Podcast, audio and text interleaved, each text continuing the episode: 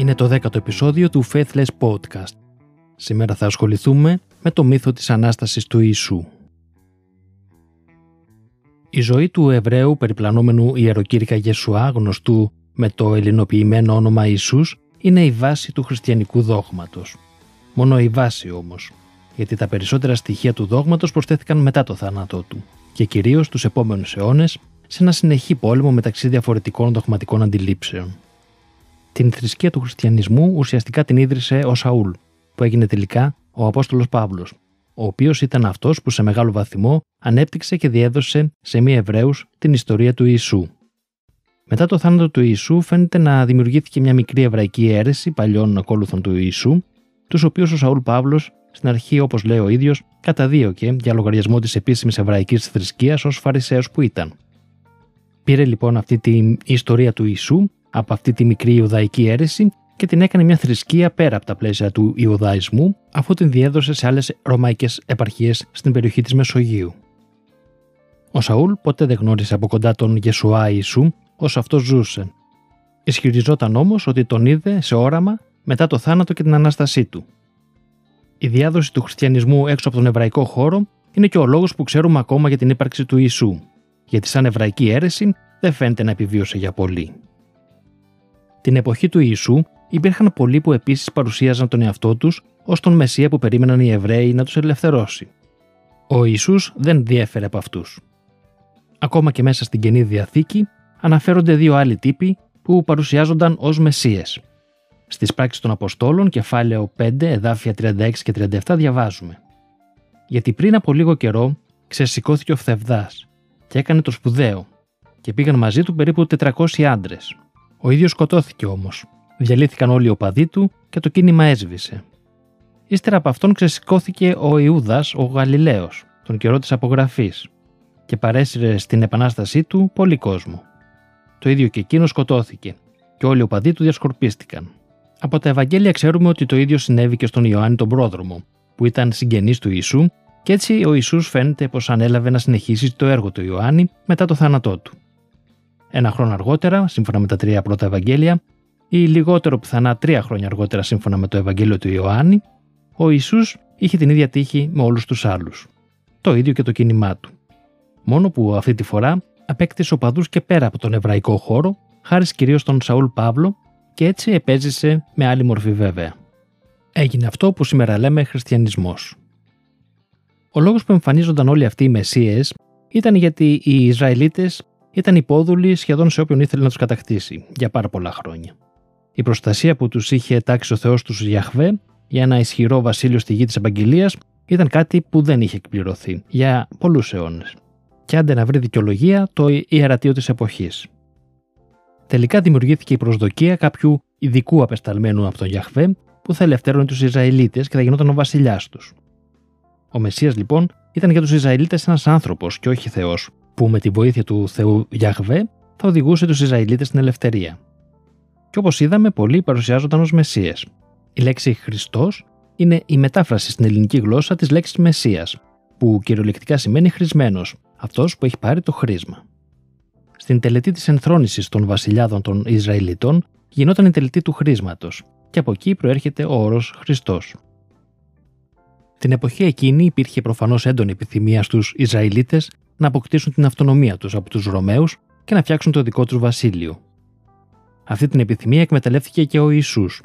Κατά την εκτέλεσή του στο Σταυρό, κρεμάστηκε μια ταμπέλα που έλεγε το έγκλημα για το οποίο καταδικάστηκε. Σύμφωνα με τα Ευαγγέλια, η ταμπέλα έλεγε Ιησούς Ναζωραίος, βασιλεύς των Ιουδαίων. Ο Ιησούς δηλαδή δεν καταδικάστηκε γιατί έλεγε ότι είναι Θεός, αλλά γιατί έλεγε ότι είναι ο Μεσσίας, δηλαδή άνθρωπος με αποστολή από τον Θεό Γιαχβέ να δημιουργήσει το βασίλειο των Ιουδαίων και να γίνει βασιλιάς τους. Βεβαίως, επειδή θα έπρεπε να νικήσει τον ισχυρότερο στρατό του τότε κόσμου, προφανώς θα έπρεπε να έχει και κάποιες ιδιαίτερες δυνάμεις με τη βοήθεια του Γιαχβέ φυσικά. Τελικά η Επανάσταση έγινε λίγα χρόνια αργότερα, το έτος 70, και πνίγηκε στο αίμα από τους Ρωμαίους που κατέστρεψαν την Ιερουσαλήμ, αλλά και τον ναό του Σολομώντα. Και τελικά οι Ισραηλίτες έχασαν και αυτή τη λίγη ελευθερία και αυτονομία που είχαν. Οπότε, όλη αυτή η προσδοκία για τον Μεσσία πάγωσε απότομα από την σκληρή πραγματικότητα. Η δημοφιλία των διαφόρων μεσιών που είχαν κατά καιρούς παρουσιαστεί εξαφανίστηκε. Το ίδιο και το ενδιαφέρον για τον Ιησού, που, αν και είχε εκτελεστεί πολλά χρόνια πριν, φαίνεται πως είχε διαδοθεί μια προσδοκία πως θα ερχόταν πάλι από τον ουρανό για μια Δευτέρα παρουσία, όπου θα βασίλευε. Περίπου την εποχή εκείνη γράφονται και τα τρία πρώτα Ευαγγέλια, και σιγά σιγά η βασιλεία αυτή γίνεται ουράνια και ο Ιησούς αρχίζει να γίνεται Θεός. Πρώτο Ευαγγέλιο θεωρείται από τους περισσότερους μελετητές το κατά Μάρκον, που χρονολογείται περίπου στο διάστημα 65 με 70 κοινή εποχής. Τελευταίο το κατά Ιωάννη, περίπου στο 90 με 100 κοινή εποχής.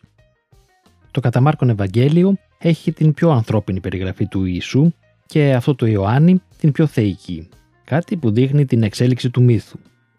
Τα τέσσερα Ευαγγέλια είναι τα μόνα βιβλία που περιγράφουν ως βιογραφία τη ζωή του Ιησού. Οι επιστολές του Παύλου, που ήταν κείμενα που γράφτηκαν νωρίτερα, δεν περιέχουν σχεδόν καθόλου πληροφορίες για τη ζωή του Ιησού, όσο παράξενο και αν ακούγεται αυτό. Αλλά φαίνεται πως οι πρώτοι χριστιανοί σε περιοχές μακριά από την περιοχή της Παλαιστίνης δεν ήξεραν και πολλά για τον Ιησού. Οι λεπτομέρειες προσθέθηκαν αργότερα. Υπάρχει μια σειρά προβλημάτων με τα Ευαγγέλια ως ιστορικά κείμενα. Κανένα πρωτότυπο από τα Ευαγγέλια δεν έχει διασωθεί. Τα πρώτα πλήρη βιβλία των Ευαγγελίων είναι των επόμενων αιώνων από τη συγγραφή τους.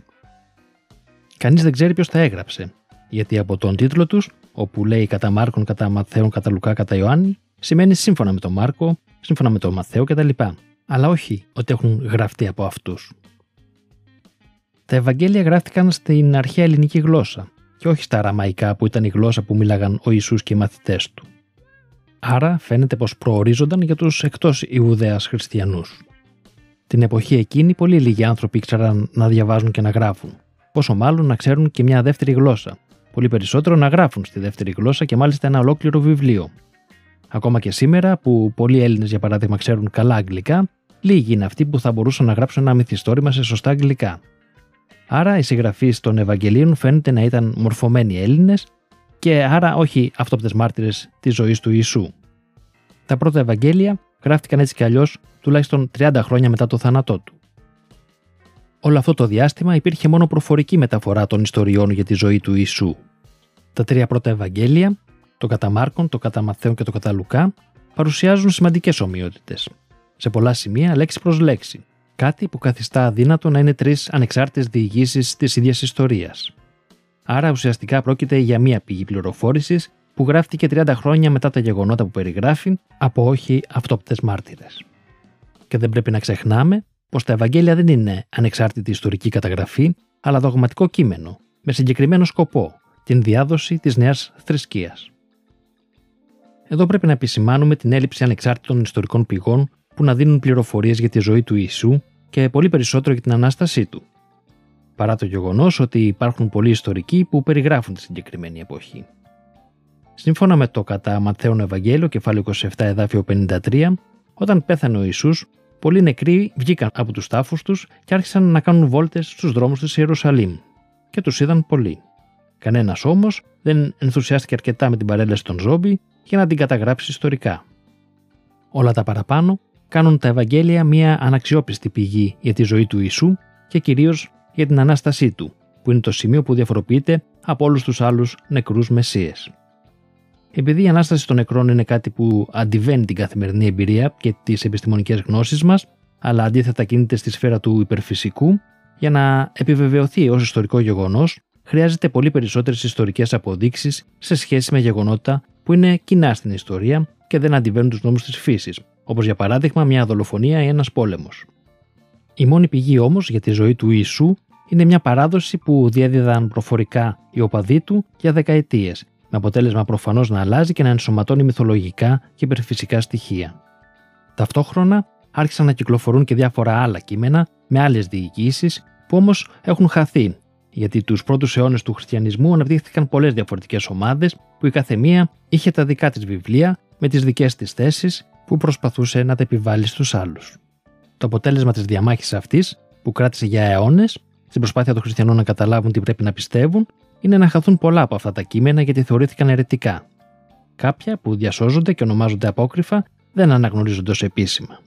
Ακόμα και τα τέσσερα Ευαγγέλια που γνωρίζουμε, που είναι το αποτέλεσμα του ξεκαθαρίσματος των κειμένων που κυκλοφορούσαν την εποχή εκείνη, παρουσιάζουν πολλές αλλαγές στα διάφορα αρχαία αντίγραφα που υπάρχουν. Η πιο ενδιαφέρουσα από τις αλλαγές είναι το τέλος του καταμάρκων Ευαγγελίου, που στα παλιότερα αντίγραφα που έχουν βρεθεί τελειώνει στο κεφάλαιο 16 εδάφιο 8, όταν οι γυναίκες που πήγαν στον τάφο του Ιησού είδαν ένα νεαρό που τους είπε ότι ο Ιησούς έχει αναστηθεί και να πούν στους μαθητές του ότι έχει πάει στη Γαλιλαία και τους περιμένει. Όμως οι γυναίκες τρόμαξαν και δεν είπαν τίποτα. Εκεί τελειώνουν τα παλαιότερα αντίγραφα. Τα νεότερα όμως έχουν τα επιπλέον εδάφια 9 έως 20, που περιγράφουν διάφορες εμφανίσεις του ανεστημένου Ιησού στους μαθητές του. Το γεγονός αυτό ενισχύει την άποψη ότι τα κείμενα αυτά δεν μπορούν να θεωρηθούν αξιόπιστες ιστορικές πηγές. Τα παλαιότερα μικρά κομμάτια από αντίγραφα των Ευαγγελίων χρονολογούνται στα τέλη του 2ου αιώνα. Το παλαιότερο σχεδόν πλήρες Ευαγγέλιο που έχει βρεθεί χρονολογείται στις αρχές του 3ου αιώνα. Υπάρχει δηλαδή ένα κενό περίπου 200 χρόνων μεταξύ του θανάτου του Ιησού και της πρώτης διαθέσιμης καταγραφής της ζωής του και των γεγονότων γύρω από την ανάστασή του. Τα πρώτα πλήρη χειρόγραφα είναι το Codex Sinaiticus και Codex Vaticanus που χρονολογούνται περίπου στο 350 κοινής εποχής. Και τα δύο αυτά χειρόγραφα έχουν το καταμάρκον Ευαγγέλιο με το παλιό του τέλος, και όχι την επέκταση που προσθέθηκε προφανώς ακόμα αργότερα από το 350. Φαίνεται λοιπόν πως η λογική των παρεμβάσεων στα παλαιότερα χειρόγραφα υπάρχει και μετά από το 350. Άρα υπάρχουν 200 χρόνια με άγνωστο αριθμό παρεμβάσεων που προηγήθηκαν και δεν μπορούμε να τις γνωρίζουμε. Ουσιαστικά κανένας δεν ξέρει ποιο ήταν το αρχικό περιεχόμενο αυτών των βιβλίων. Το πρόβλημα της Ανάστασης ανάγεται στην απόδειξη του υπερφυσικού και μάλιστα στην απόδειξη υπερφυσικού γεγονότου που συνέβη πριν 2.000 χρόνια. Οι υπερφυσικοί ισχυρισμοί υπάρχουν αναρρύθμιτοι, αλλά κανένας από αυτούς δεν έχει καταφέρει να αποδειχθεί αληθινό. Πόσο μάλλον ένας ισχυρισμός που αφορά κάτι που έγινε πριν από 2.000 χρόνια. Ουσιαστικά καλούμε την επιστήμη της ιστορίας, που προσπαθεί να ανακαλύψει με βάση ιστορικά στοιχεία την πιο πιθανή ιστορική πραγματικότητα του παρελθόντος, να απαντήσει για την ιστορικότητα ενός υπερφυσικού γεγονότος που εξορισμού είναι το λιγότερο ιστορικά πιθανό. Σε αντίθετη περίπτωση, θα πρέπει να δεχτούμε ως αληθινό οτιδήποτε υπερφυσικό αναφέρει οποιοδήποτε κείμενο της αρχαιότητας. Για παράδειγμα, ο Ηρόδοτο, που θεωρείται ο θεμελιωτής της επιστήμης της ιστορίας, αναφέρει στο Ιστορία 920 το παρακάτω περιστατικό. Και ενός από τους δεσμοφύλακες, λένε οι Χερσονησίτες, ενώ έψινε καπνιστά ψάρια, του συνέβη το εξής πρωτάκουστο. Τα καπνιστά ψάρια που ήταν πάνω στη φωτιά πήραν να χοροπηδούν και να σπαρταρούν σαν ψάρια που εκείνη τη στιγμή βγήκαν από τα δίχτυα. Και ο κόσμος μαζεύτηκε γύρω του και έμειναν με το στόμα ανοιχτό. Πρέπει να δεχτούμε ότι πράγματι τα ψάρια ζωντάνεψαν μέσα στο τηγάνι και τα είδαν πολλοί άνθρωποι όπως μας λέει ο Ηρόδοτο. Σε τι διαφέρει αυτή η καταγραφή με την καταγραφή της ανάστασης του Ιησού, και μην ξεχνάμε ότι η καταγραφή της Ανάστασης έγινε από πιστούς του δόγματος και όχι ανεξάρτητους ιστορικούς. Ακόμα όμως και σε ανεξάρτητους ιστορικούς της αρχαιότητας, βλέπουμε να μπαίνουν κάποιες φορές μυθολογικά στοιχεία. Φανταστείτε τότε τι γίνεται σε βιβλία που γράφονται αποκλειστικά με σκοπό να προσιλητήσουν άλλους σε θρησκευτικές σέκτες όπως συμβαίνει με τα Ευαγγέλια. Πάντως, αυτό το θαύμα που περιγράφει ο Ρόδοτος με τα μισοτηγανισμένα ψάρια, κάποιοι φαίνεται πως σκέφτηκαν πως είναι κρίμα να πάει χαμένο.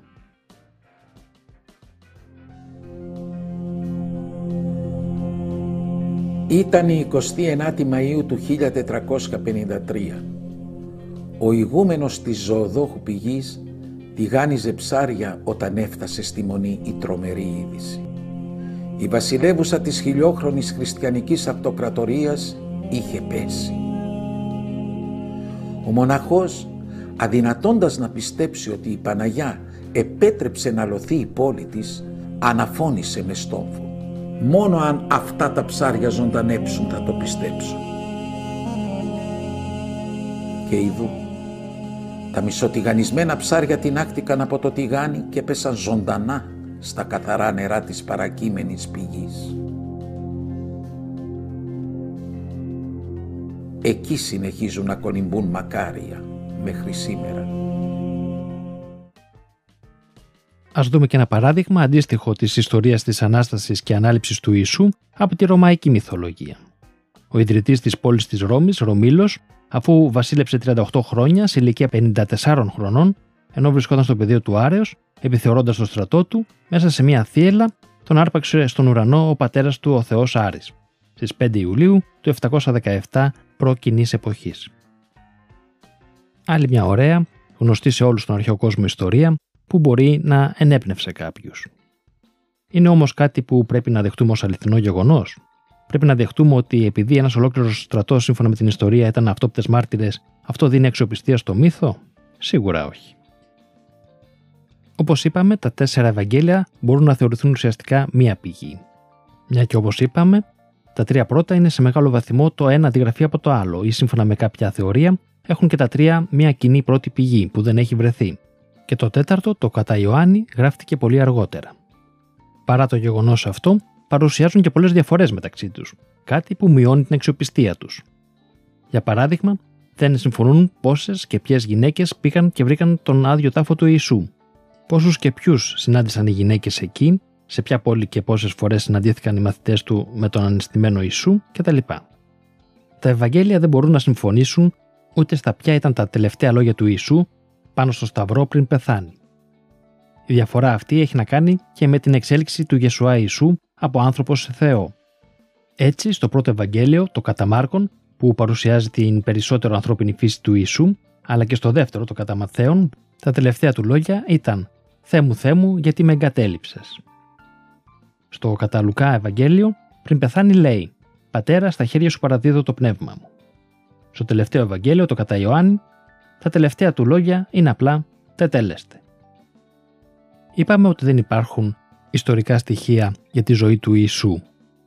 Υπάρχουν όμως πράγματα που μπορούμε να αντλήσουμε από τις ιστορικές πηγές και μπορούν να μας βοηθήσουν να αξιολογήσουμε την αξιοπιστία της ιστορίας της Ανάστασης του Ιησού.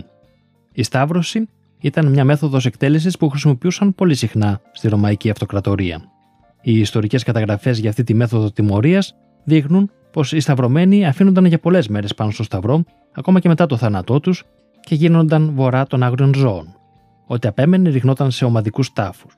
Το να μην έχουν μια αξιοπρεπή ταφή ήταν μέρος της τιμωρίας. Όμως, στην ιστορία που λένε τα Ευαγγέλια, ο Ιησούς πεθαίνει και το σώμα του δόθηκε για ταφή πολύ γρήγορα σε ιδιωτικό τάφο. Κάτι τέτοιο φαίνεται εξαιρετικά απίθανο με βάση τα ιστορικά στοιχεία για την τιμωρία της Σταύρωσης. Όπως είπαμε νωρίτερα, ο Μεσία θα ήταν ένας απεσταλμένος του Θεού, βασιλιάς, πολεμιστής, απελευθερωτής. Αυτό που συνέβη στον Ιησού ήταν το ακριβώς αντίθετο. Τον συνέλαβαν εύκολα και τον εκτέλεσαν γρήγορα. Πώς θα μπορούσε να έχει συμβεί αυτό και ακόμα να θεωρείται Μεσία, και πόσο μάλλον αργότερα να θεωρηθεί και Θεός; Για να γίνει αυτό, άρχισαν να αναπτύσσονται κάποιες νέες ιδέες στους πρώτους ακολούθους του Ιησού. Ότι η βασιλεία του δεν είναι επί της γης, αλλά βασιλεία των ουρανών. Και μια δεύτερη παρουσία του θα φέρει τη βασιλεία και στη γη. Ναι, αλλά το ερώτημα παραμένει. Γιατί εκτελέστηκε σαν εγκληματίας, γιατί δεν χρησιμοποίησε τις σούπερ δυνάμει του για να σωθεί, έπρεπε να βρεθεί κάποια δικαιολογία για το θάνατό του. Χρησιμοποιώντας διάφορες ιστορίες από βιβλία της Παλαιάς Διαθήκης, χτίστηκε το σενάριο της θυσίας για τη σωτηρία των ανθρώπων από την αμαρτία. Ο Γιαχβέ ζητούσε συνέχεια θυσίες στην Παλαιά Διαθήκη από τους Ισραηλίτες. Όπως και σε πολλές άλλες θρησκείες στον αρχαίο κόσμο, η θανάτωση κάποιους ζώους συνήθως, αλλά κάποιες φορές και ανθρώπων, ως προσφορά στους θεούς, ήταν μια πολύ συνηθισμένη πρακτική. Τώρα, γιατί ο υποτιθέμενος δημιουργός του σύμπαντος ευχαριστιέται με το θάνατο ενός ζώου και την οσμία από την καύση του, είναι μια άλλη ιστορία. Όπως λοιπόν ένας άνθρωπος για να ζητήσει κάτι από το Θεό πρέπει να προσφέρει θυσία κάποιο ζώο, έτσι και για τη συγχώρηση όλων των αμαρτιών, όλων των ανθρώπων, πρέπει να γίνει μια θυσία. Έτσι, ο Ιησούς υποτίθεται ότι αφέθηκε να εκτελεστεί για να γίνει θυσία στο Θεό και έτσι να συγχωρέσει ο Θεός τις αμαρτίες όλων των ανθρώπων. Η ιστορία αυτή έχει πολλά προβλήματα για αυτούς που την υιοθετούν. Πρώτα απ' όλα, δέχονται ότι για να μας συγχωρέσει ο Θεός τις αμαρτίες μας, πρέπει να γίνει μια ανθρωποθυσία. Ο Θεός χαίρεται με τις θυσίες και έτσι μόνο κάνει πράγματα για τους ανθρώπους. Άρα ο Θεός χάρηκε με τη θυσία του Ιησού. Αλλά για τους χριστιανούς ο Ιησούς είναι μία από τις τρεις μορφές του Θεού. Άρα ο Θεός θυσίασε τον εαυτό του στον εαυτό του και χάρηκε γι' αυτό τόσο ώστε να συγχωρέσει τις αμαρτίες των ανθρώπων. Ο Θεός των χριστιανών αντλεί ευχαρίστηση από τον πόνο του εαυτού του, κάτι που είναι ο ορισμός της μαζοχιστικής προσωπικότητας. Γιατί ήταν απαραίτητο αυτό, δεν μπορούσε απλά να συγχωρέσει τις αμαρτίες κατευθείαν. Γιατί έπρεπε κάποιος να υποφέρει και μάλιστα ο ίδιος; Ένα δεύτερο πρόβλημα σε αυτή την ιστορία είναι το γεγονός ότι αφού ο Ισού, σύμφωνα με τον χριστιανισμό, είναι Θεός, τότε ήξερε ότι δεν θα πεθάνει στην πραγματικότητα αφού μετά θα αναστηθεί.